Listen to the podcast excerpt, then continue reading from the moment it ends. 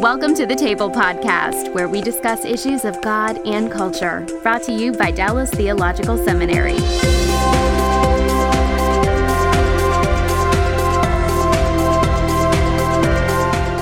Welcome to the Table Podcast, where we discuss issues of God and culture. My name is Kimberly Cook, and I'm the Senior Administrator here at the Hendricks Center. And today we're going to be talking about anxiety. so we're not worried about this podcast at all. Um, we're joined by Dr. Kelly Cheatham, who is the Director of Counseling Services and an adjunct professor of biblical counseling here at DTS, and Jenny Wong, who is a senior therapist at Lifeologie Institute Frisco and a DTS grad. And one of Jenny's specialties just happens to be helping people with anxiety. So we're happy to have you here as well. Thank you so much for joining us. It's good to be here. So we're just going to jump right into the conversation today. And um, anxiety, I think we all know sort of what it is. Um, it, I I think it was a respectable thing that I looked that up on, though I did not note what it was.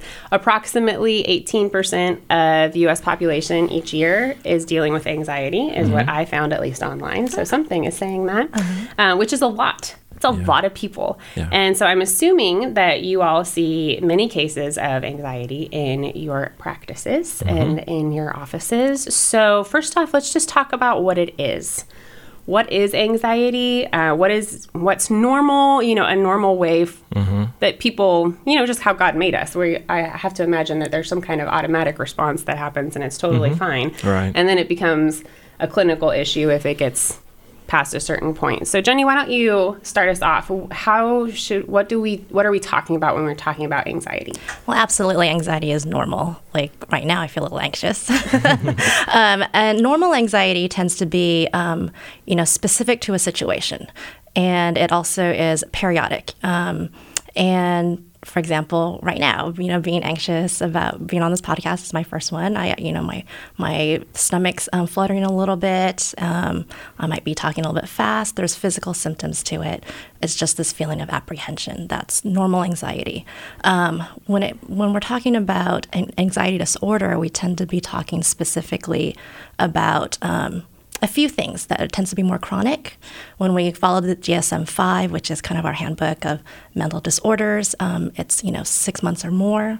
Um, it is persistent, um, and there's um, there is a um, intensity to it, um, and there's a lot of physiological symptoms as well, um, such as um, you know actually mind fog is a huge one. So a lot of people um, might come into counseling and they say, you know, I can't think clearly, um, you know, I can't do my job clearly, I don't know what's going on. And one thing I will say, you know, is, well, it sounds like you might have anxiety. Um, there is tiredness that goes along with, with it. Um, so there's some very, you know, um, consistent physical symptoms that go along with anxiety as well. Kelly, would you have anything to add? Um, I would just agree with everything she, she shared there. Uh, I think it is important to recognize that there. I think of it as normal anxiety and problem anxiety, just as far as terminology. And so, anxious, anxiety is normal. It's part of our condition. In fact, we need to have some anxiousness at times. Keeps us safe. Keeps us. We need to have a little bit of fear about certain things. Keeps us from walking in traffic and and uh, touching a hot stove. Those kinds of things. Right. Um, but it becomes problematic when it is. Uh, it, our- anxiety should kind of rise and fall, but when it stays high at this heightened level, then we do experience those those symptoms that should again diminish. But if they if our state our anxiety states stays too high for whatever reason, um, and we are experiencing more of a disorder, then it's very uncomfortable and it really is kind of hyper uh, active in a way. And so that's when it's more problematic, and we see all kinds of symptoms from that. And It's not, it has a long term, prolonged uh, effect on our health. And um, so it's a real pervasive physiological, mental, emotional, relational impact. Right. So that heightened sense, you know, I don't know how tension or, or you know, as you're talking about it, seems to be more pervasive, or at least is named more. Maybe that's more of an accurate um, assessment. Who knows? Uh, it seems to be more uh, called out, at least in our society, particularly amongst millennials and Gen Z, especially. It seems like Gen Z. American Psychological Association has giant pages about it and you know a variety of other studies have been done particularly as relates to social media but just overall about that generation so is that something that you all have seen in your practice and if so what do you why do you think maybe millennials and Gen Z specifically are struggling so much with that? Dr. Cheatham, let's talk. It's a great question. Um, I'm not sure actually, but I think there is something to the. I'd love to hear what Jenny has to say. uh, there's something to this idea, this theory really about uh, maybe about social development, social skill development of, of younger generations, and maybe because of the internet, maybe social media, those kinds of things, people just re- literally aren't doing things face to face like we used to, mm-hmm. and um, they're more prone to maybe maybe isolate themselves and just haven't because anxiety is about the, the way that we we learn to deal with that those anxious feelings is to face our anxieties. But if mm-hmm. we aren't in situations to where we can face them, we never really learn how to manage it. And so when something comes along, or we haven't actually experienced something, but we think about what it'd be like to experience it um, but we haven't really tested ourselves to shoot, show that it's not maybe not as anxiety provoking as it needs to be, or that we can actually withstand the anxiety, the the thing that we're facing, the threat or the challenge. Um, then we are going to be uh, more prone to maybe have things like social anxiety. Social anxiety is, uh, I have found that to be pretty prevalent mm. among my uh, mm. clientele. But I see adults too. I mean, I mean older adults, not yeah. just the, the millennials. Um, it seems to be more of a gender uh, difference. I think women are more prone to have anxiety disorders mm. than men. Um, but I guess there is maybe something to the the generational mm-hmm. aspect of it. Jenny, you largely you work a lot with younger ad- adolescents and younger people. Correct? I do, yes. So, yeah. what are your thoughts on this? Uh, so, I absolutely have seen um, an increase throughout these years that I practiced. I actually started practicing. I graduated from Dallas Seminary in 2007, um, and I have seen a change within these 12 years, I'm trying to do math in my head. Um, within these 12 years, um, an increase. And that is actually something that I noticed probably four or five years ago that I would say to my colleagues there's an increase in teenagers coming in for anxiety. Um, so that is definitely something I've seen personally. Um, I, I also don't know um, the reason why, but I do have some theories, um, personal theories. I haven't actually done research on it. some of my thoughts are so I completely agree with Dr. Cheatham that one of the hallmarks of anxiety is avoidance, hmm. um, is wanting to avoid something. Um, so I think there's two main things. I think the rise of um, the internet and how much knowledge there is um, online that there's so much more to be afraid of. You know, I think mm-hmm. part of just living in this world and living in this in between stage between when Jesus is, you know, between, you know, the Garden of Eden when Jesus will come back again is there's a lot of fear and anxiety. Um, but now we have all this knowledge mm-hmm. that is so accessible. Um, and these young people who don't know how to deal with that or cope with that. So I think that's part of it. I think another part of it is um, that um, maybe my generation um, we didn't really know how to deal with our stress. Mm-hmm. And so we're not teaching that to our children. Um, and I think that more and more adults are stressed out. And we're bringing that into our families, and but we're not teaching our children how to deal with that stress and that anxiety. Mm-hmm. So, going off of what you were mm-hmm. just talking about with regard to having access to more information, mm-hmm. I just think about myself when I was, I guess I was, this reveals my age, but I was 15, 14 or 15 when September 11th happened. Mm-hmm. And, and I was a freshman in high school. And I just very specifically remember, mm-hmm. obviously, that happening, but also everything and just all of the 24 hour media coverage and all mm-hmm. of that. And, you know, and the the growing awareness of Islam and you know the relationship and dynamics there between that religion and the West and, and all of that. I remember seeing all of that and and I felt myself, you know, I think I think everybody was, but mm-hmm. but that's actually what my question is is is is there something to you mean you talked about our generation, maybe even those a little bit older than mm-hmm. us. I think maybe as everybody has gotten access to more of what's going on. Mm-hmm. Everybody feels right. that way. Right. You know, it's different because you there are some of us, and even myself, who can remember when you didn't have access to that kind of information. Right. You know, maybe you had the news, you know, at six o'clock and ten o'clock, you know, that kind of thing, right. but you definitely didn't have the constant internet stream. So that's a little bit different for these younger generations. Yeah. But is part of it that none of us really know how to deal with that? I don't know. What do you think? That amount of information? Yeah. Yeah.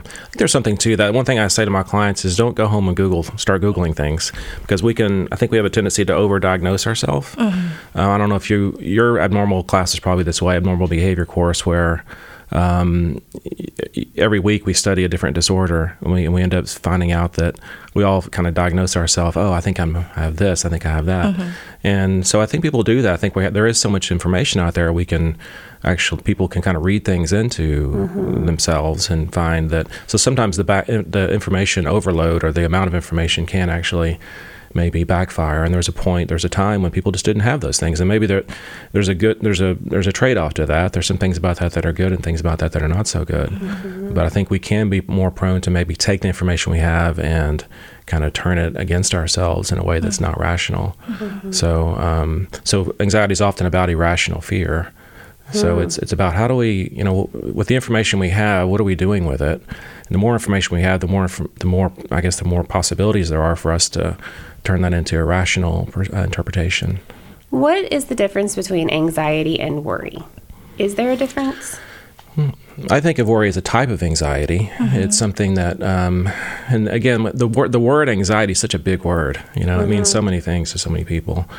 Um, so fear, worry, anxiety, stress, those are all kind of mingled together. But worry is really about you know overly um, thinking about things that we have no control of, things that are in the future, even things that are going on now, and and trying to for some reason overthink it. I think it's a way for us to kind of feel like if we think about it enough, we'll be able to control it. Mm-hmm. We'll be prepared for it. But again, there's a certain amount of, I guess, worry, for lack of a better word, that's okay as far as pre- preparing ourselves and pre- being uh, and kind of getting again prepared for mm-hmm. something that may happen. But there's also a point to where it's it's point of diminishing return. Now it's actually hurting us. Mm-hmm.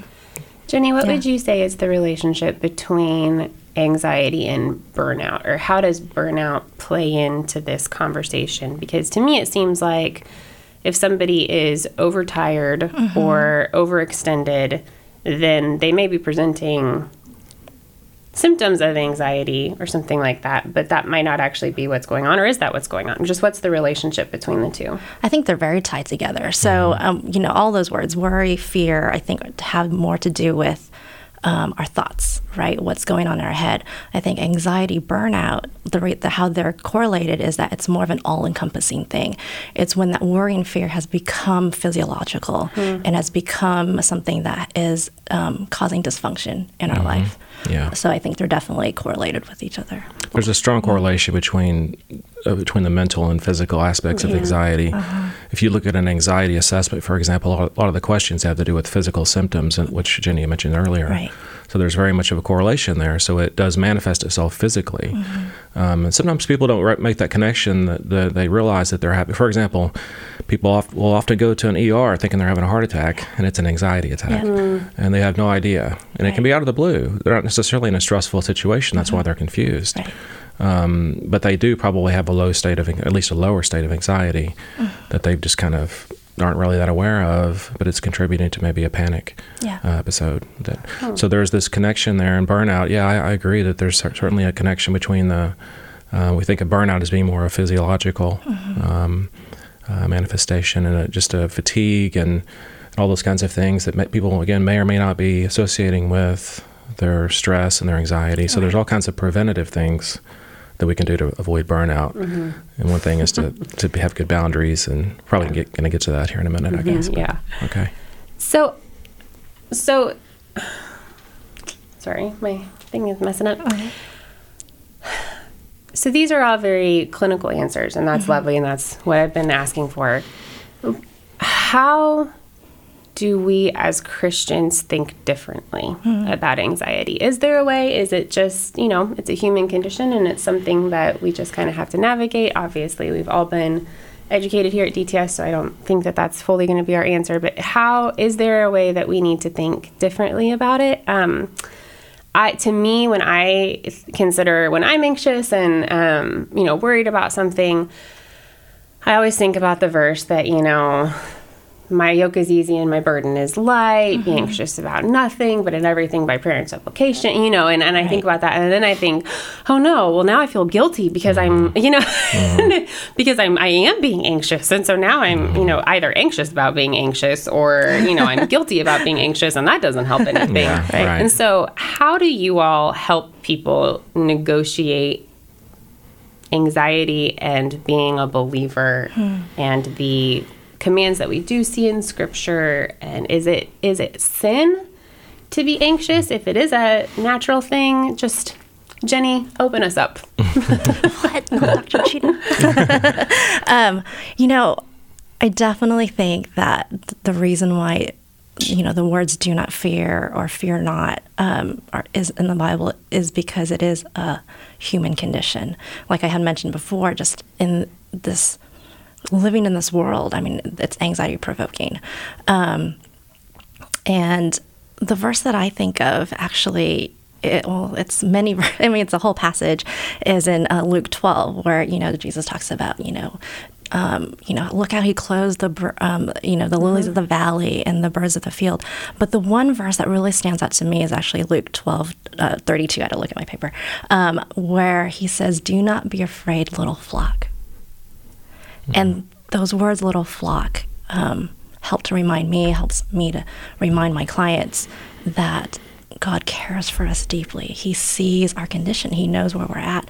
He knows that we will be afraid. You know, I think about when, um, you know, Mary was the first thing that the angel told Mary is, "Do not be afraid." Like, um, and just you know, I, I know that I've heard passages or I've heard um, sermons where they said, you know, that that's this imperative that God gives. He doesn't want us to be afraid, and um, and we just need to.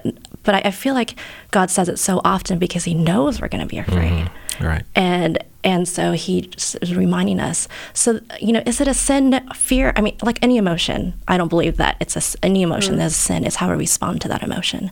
Um, if we if we go to God in that emotion, or if we, you know. Um, s- you know, start to, um, I don't just kind of go within ourselves, or you know, hurt hurt ourselves, or hurt other people. Um, those, yeah, try to resolve it in our own strength right, Right. exactly, yeah. dr cheatham what would you add Um, I very much agree. I think it's. I don't think of it so much as a sin. I think it's more of an indication or more of a symptom of our condition. It's not. It's not a volitional sin, um, but it is destructive as sin is.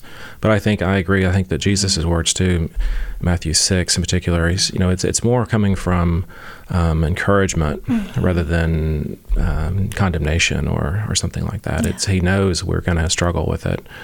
Um, so I think that it's really just looking at it as as something that he it's coming as far as scripture goes um, as far as the gospels go of, of recognizing we're going to struggle with this. It's part of our condition.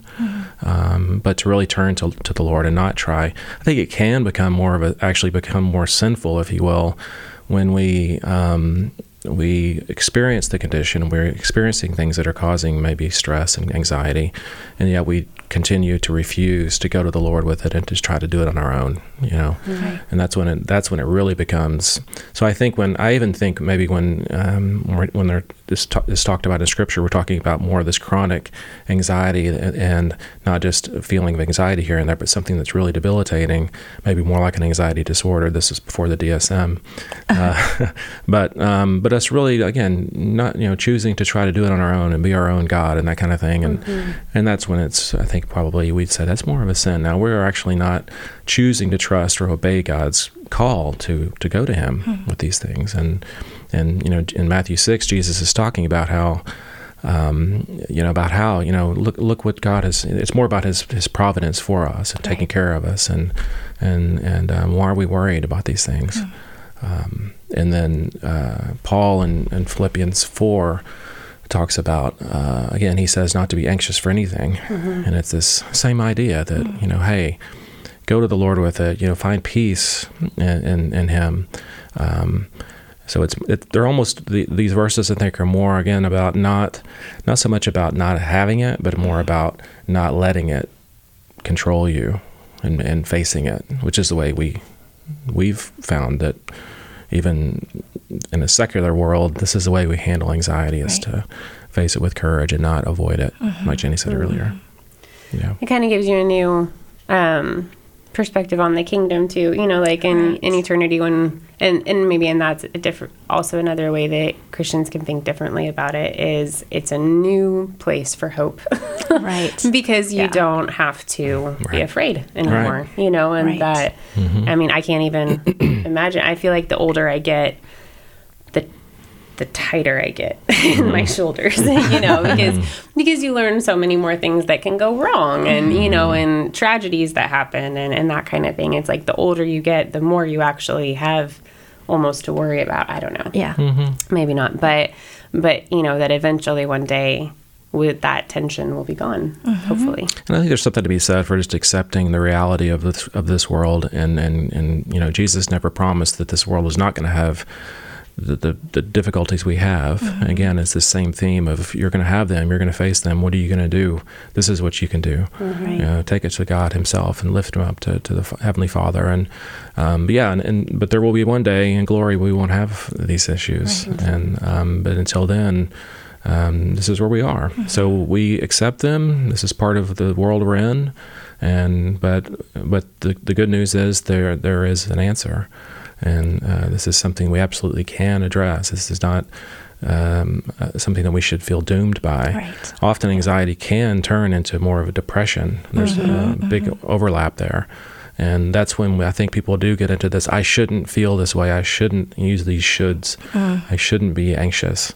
I shouldn't be afraid. I should trust God more. And so, what's wrong with me? And I'm you no, and then it turns inward into this depressive state. So, I think we have to guard against that with our clients and recognize that there's something to be said for accepting uh, challenges and difficulties and actually looking for the for the ways that we can grow, the trials and tribulations that Paul talks about in, in Romans five. You know Yeah. about that and how we can learn from those things and not let it be something that we again are trying to hide from or deny or avoid, but say, okay, this is where we are, and but again, this is that's not the end.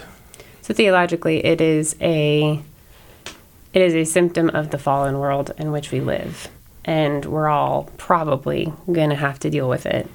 And so, experiencing it isn't necessarily isn't necessarily a sin. It's what you do with it. That's what I'm hearing you all say. That's the way I think Yeah, of it. Absolutely, And, yeah. I mean, it mm-hmm. it as far as sin, it it is a part of the broken, mm-hmm. sinful world, Right. and so we all experience it. And so, in that way, we're experiencing it. Right, right, right, know? exactly. But it's it's all about how you respond and whether you let it control you, whether you let it, you know, mm-hmm. master you, or you you are trying to master it rather than taking it to the Lord and taking it to the community of faith and saying, "I need help here." Mm-hmm. You know. exactly. Okay. Not isolating yourself. Yeah.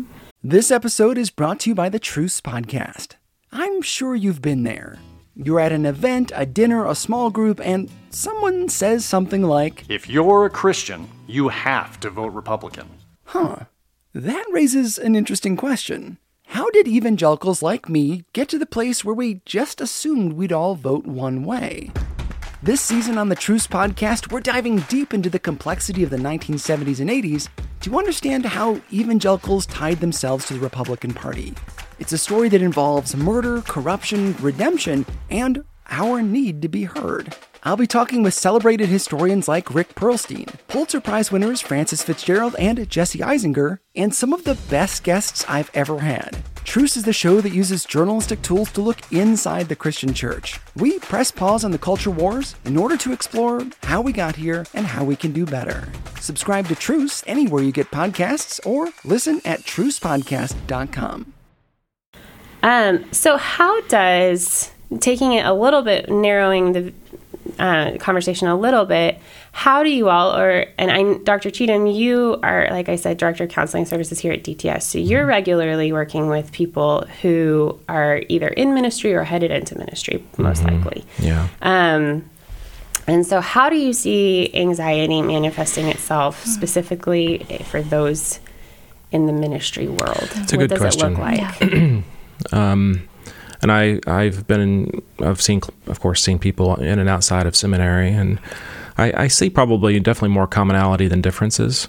Um, I think that uh, people in ministry, um, I kind of alluded to this earlier, uh, we can be prone to um, trying to do too much and, and, maybe burning out, like you mentioned earlier. Mm-hmm. Uh, not maybe, definitely uh, burning out with good things. You know, we're trying to do so many good things, and I've experienced this myself. I've tried to do good things that were too much, mm-hmm. and and that can lead to anxiety. So it's about uh, recognizing even though it's a good thing, we still have our limits. And so ministry, I think, is kind of a fertile ground for that to have good things we're excited about, but to get ourselves in situations where we can um, maybe be more prone to anxiety mm-hmm. uh, because we aren't exercising good uh, boundaries mm-hmm. and we're, we're getting things out of order sometimes. Right. Um, and when that happens, we all kinds of things uh, can result from that. So, mm-hmm.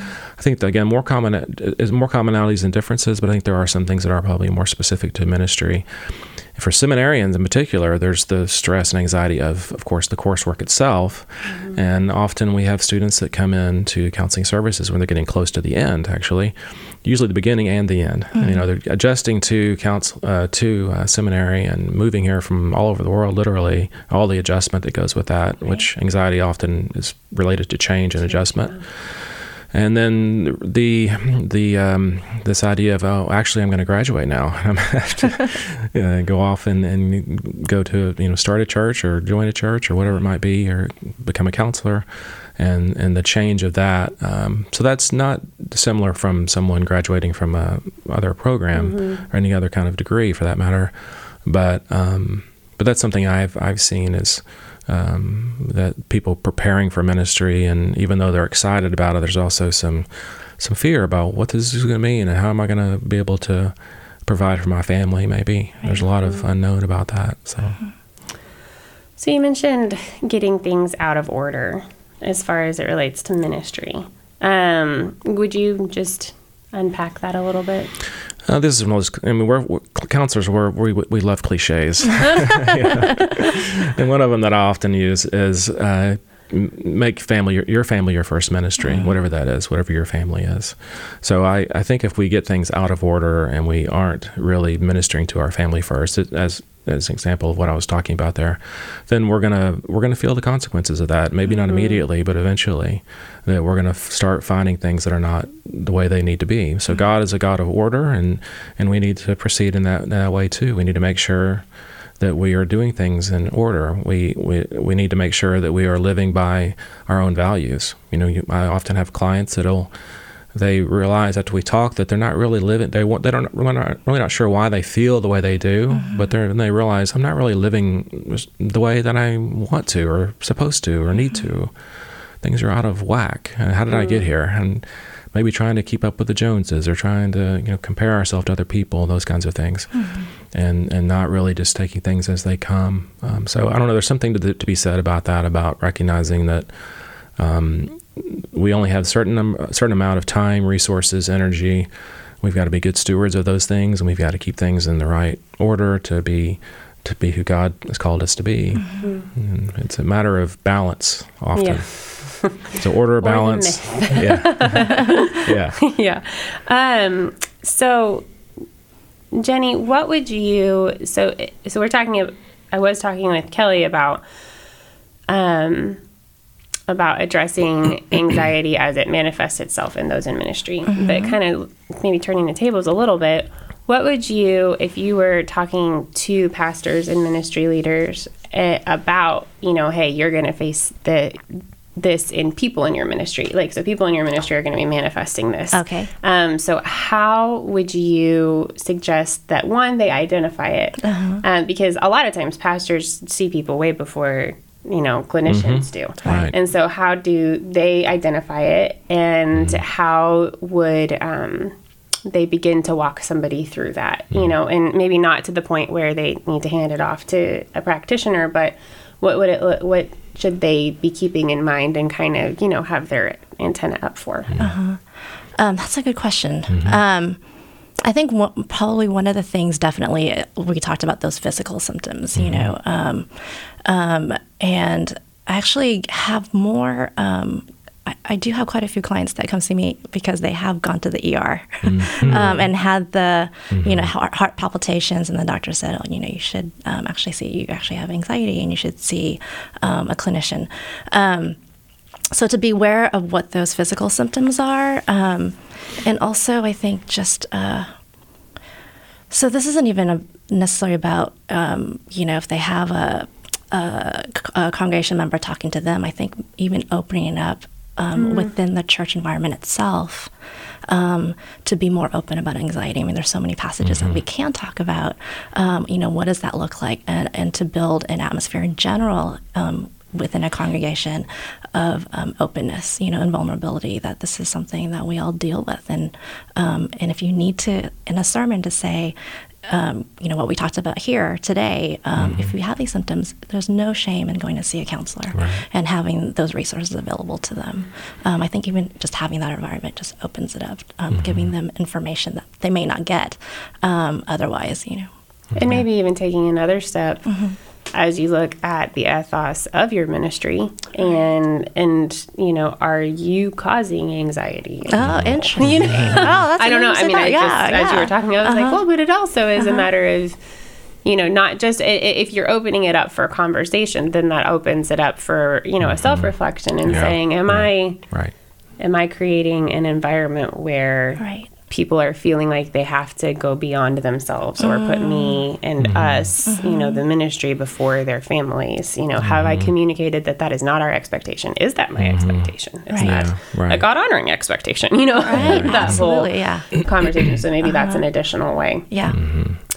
So we've tiptoed all the way around what it is and what it looks like for a Christian and in ministry in particular, but practically addressing anxiety. Which, uh-huh. if anybody is listening to this, they're probably like, okay, yeah, I get it. I get what it is. I feel it every day.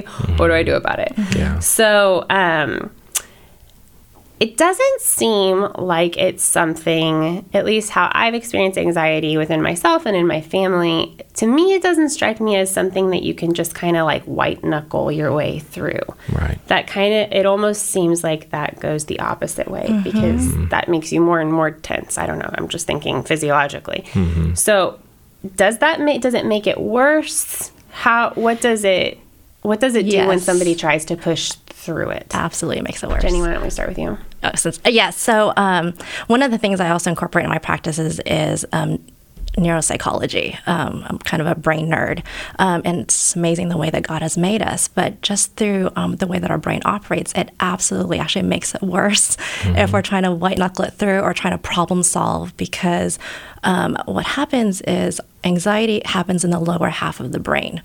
Um, our intelligence, problem solving skills happen in the upper half of the brain. Um, and what happens is it's actually a sense of danger, right? So, anxiety is when we feel threatened by something, we have this fear, we feel threatened by it, whether it's real or not. Um, and we have a very um, neuropsychological uh, way that we deal with danger, and that is by adrenaline pumping into our body, and our body has this, um, you know, reflexive uh, response, and we want to fight or flight. In order to do that, um, or freeze. In order to do that, actually, there's this part of our brain called the amygdala that closes up that pathway from the lower part of the brain to the upper part of the brain. So we can't actually can't access that problem solving, um, that that um, you know intelligence, which is why people feel like they're in brain fog when mm-hmm. they're in mm-hmm. anxiety. So we have to learn how to calm ourselves down. Mm-hmm. And one of the very kind of simplest, most basic ways to calm ourselves down is to breathe, mm-hmm. um, to take that deep breath, um, and to use our senses. You know, um, to focus in on a sense um, for one minute. You know, I teach my clients 30 seconds to one minute at a time. Just focus on a sense, whether it's sight, you know, look at something around you, or smell. Those are the ways that we can lower anxiety, not by white knuckling through or trying to like um, think our way through it or um, uh, so we kind of have to start from something that seems very counterintuitive. Mm-hmm. Kelly, what would you add? Um, yeah, I agree totally. It's mm-hmm. it, again fight or flight response. We our brain changes. Uh, we go into a um, kind of a um, survival type mode almost, yeah. you know, and, and our executive functioning is not there. Mm-hmm. So we really just need to calm down. We need to. We're at that point. We're calling it's often called flooding. Uh, that's what John Gottman calls it. Yeah. And so we need to be able to calm ourselves. So to just take a minute and, and to breathe deeply, and that's something we teach our clients. Um, other things like something called progressive relaxation. So it's a way of relaxing different parts of your body in a, in a systematic way, uh, tightening and relaxing them again. And there's a whole kind of process for that. Um, but there's a lot of good workbooks and things like that out there that people can can look uh, look up and find, or go to a counselor themselves. But um, but when people are really having it, some of this may depend on the, the intensity or the, the degree of anxiety someone's having, whether this is something they really could or should try to work on on their own, or maybe they really need to think about going to have a counselor kind of step through some of these things with them. I think of it often as um, kind of a, um, again, more of a panic time or a time of intense anxiety, acute anxiety symptoms, and us being able to step in and intervene and, and do things like progressive relaxation or, or um, deep, breathe, or deep breathing. Um, but then there's also more preventative things that we can do, just self care kind of things like Mm-hmm. exercise and, and things like yoga and, and mindfulness and these things that really just kind of calm our mind and make us less likely to have, develop anxiety Mm-hmm. uh, symptoms. So, but there are definitely some things that we can do, and um, it's about uh, stepping in, but not trying to just white knuckle it and not trying to deny it or avoid it, like we mentioned earlier, but to just say, "Hey, I'm, I'm this is the way I'm feeling, and I, I, it is physiological. I can't I can't fight it, and the more I try to fight it, the more the worse it's going to get." So, um, yeah. So, uh, you talked a little bit about when it is time to actually go see somebody. What does that? You and you said you know ac- acute anxiety, like it, you know, panic, that kind of thing. Mm-hmm. What else? Let's talk a little bit more about that. What does it look like? Either for if you are, I mean, a friend. A, like family member or pastor ministry leader whoever it is if you're in, interacting with somebody where you think hi you know this is kind of getting out of hand. I mean, I think mm-hmm. anytime you think that, obviously, you mm-hmm. typically think maybe you should see somebody. But what are some of the things that you all would say? No, if they're, you know, using very medical language, but if they're mm-hmm. presenting these symptoms, then they should be. We, you should really be encouraging them to go see a clinician. What would that look like? For me, the the real kind of litmus test about that is is not just the symptoms, but how again the degree of the mm-hmm. intensity of them, the frequency of them, and the big thing is is it causing daily problems? Is it causing dysfunction? Is it mm-hmm. affecting their daily life? Is it affecting their jobs, their relationships, their their mental health? Their, is it you know contributing to, to depression or other things? So really, what what is the impact on them? And when it's really to that point of this is really just causing kind of a dysfunction for them, for you, it's a it's a kind of a ripple effect. It's a it's pervasive. It's um, so depending on there's all kinds of different types of anxiety, but for any type of anxiety, really, that's the that's the the point to where this might be time to really have someone step in and walk along with you through this. Right. And, yeah. I think one of the symptoms that um, actually um, maybe a lot of people don't know about is a- actually anger. Um, So for kids, for children, for teens, it can real it can come out as temper tantrums, or it it looks like defiance. Um, um, maybe school refusal, not wanting to go to school in the mornings. Um, but it can look like this defiance, but it's actually anxiety. Um, so that can be and for men actually too. Yeah, so exactly. it tends to look more like anger for men as well um, Right. than you know the panic attacks, um, anger outbursts. So those are times when you know. Um, like Dr. Cheatham said, when it starts interfering with their daily lives, they're not able to do the things that they normally do. Um, you know, it's interfering with their work. Um, that would be times when they should see. Would it, um, so not only just like straight up anger, mm-hmm. but would that also include like irritability? You know, like kind Yeah. of that low lying, just mm-hmm. like, you know, like, you know, there's just some people who are like that. Where they're not, you wouldn't call them angry people. And maybe they really love the Lord and do their best not to be angry, but there's mm-hmm. just this like edge to them. Right. That, Could- might, could that be. could be. I mean, I, obviously people could just be people too, but Yeah. yeah. Yeah, no, that Okay. definitely that. Um, one of my clients says calls it. Um, I just feel grumpy, you know, all the time. The grumpiness, yeah. Uh-huh. Interesting. Okay, so those are um, some things that are a little bit more red flags. Hey, you know, if there are outbursts of anger or if there are, you know, is a certain level of dysfunction, you know, you're no longer able to do life. You know, mm-hmm. this is actually getting in the way of something. Mm-hmm. Um, that kind of says, hey, you need to go see somebody. But if for people who would be below that level, you know, you talked about getting rest and exercise. Let's chat a little bit about preventative ways or d- preventative, but also ways mm-hmm. to manage the anxiety that people encounter. What are some other things? And Kelly already talked a little bit. Jenny, what would you Um, add? I would definitely add um, quiet time. You know, um, and quiet time in nature, like seeing God's creation. Um, I think that kind of adds to you know our information overload. Kind of is also that we're not outside enough. We we don't. We're looking Yeah. at what man has made versus what God has made. So spending time, um, you know, in the Word, um, in nature, that, that sense of gratitude, I think, can help as well. Um, just being thankful. Um, I think uh, one way that I like to look at it that I tell my clients is just like we want to um, work on our, phys- our physical health, you know, by seeing a doctor regularly or um, exercising, eating well. We also need to work on our mental health as well. And there's many things, many ways to do that. You know, um, and the Bible talks about it, you know, seeing what is good and true, um, like focusing on things that are healthy. Um, and some of the things we already talked about, you know, taking that time to breathe, taking that time to um, do, like spend time with a friend, um, you know, have connections. Connection, healthy connections are super important. Um, you had mentioned, I think you had mentioned about um, being able to talk, like being able to talk with our friends about when we're anxious, being able to do that. Um, having those vulnerable relationships, that's helpful as well. Um, yeah, so it incorporate all of that. Mm-hmm. Yeah. So I feel like I'm hearing slow down. Wow, Is that what I'm hearing? uh-huh. yes. Or am I just hearing that through my busy uh-huh. schedule ears? Mm-hmm. but it seems like mo, you know, and that again, like you're talking about, mm-hmm. that if your brain is starting to go, Yeah. you know, like the necessary thing is to uh-huh. just make it kind of slow down Right. and calm mm-hmm. down. Yeah. Okay, so I'm gonna get real, real, mm-hmm. Mm-hmm. and maybe be devil's advocate slash most people's advocate. it's really hard to slow down.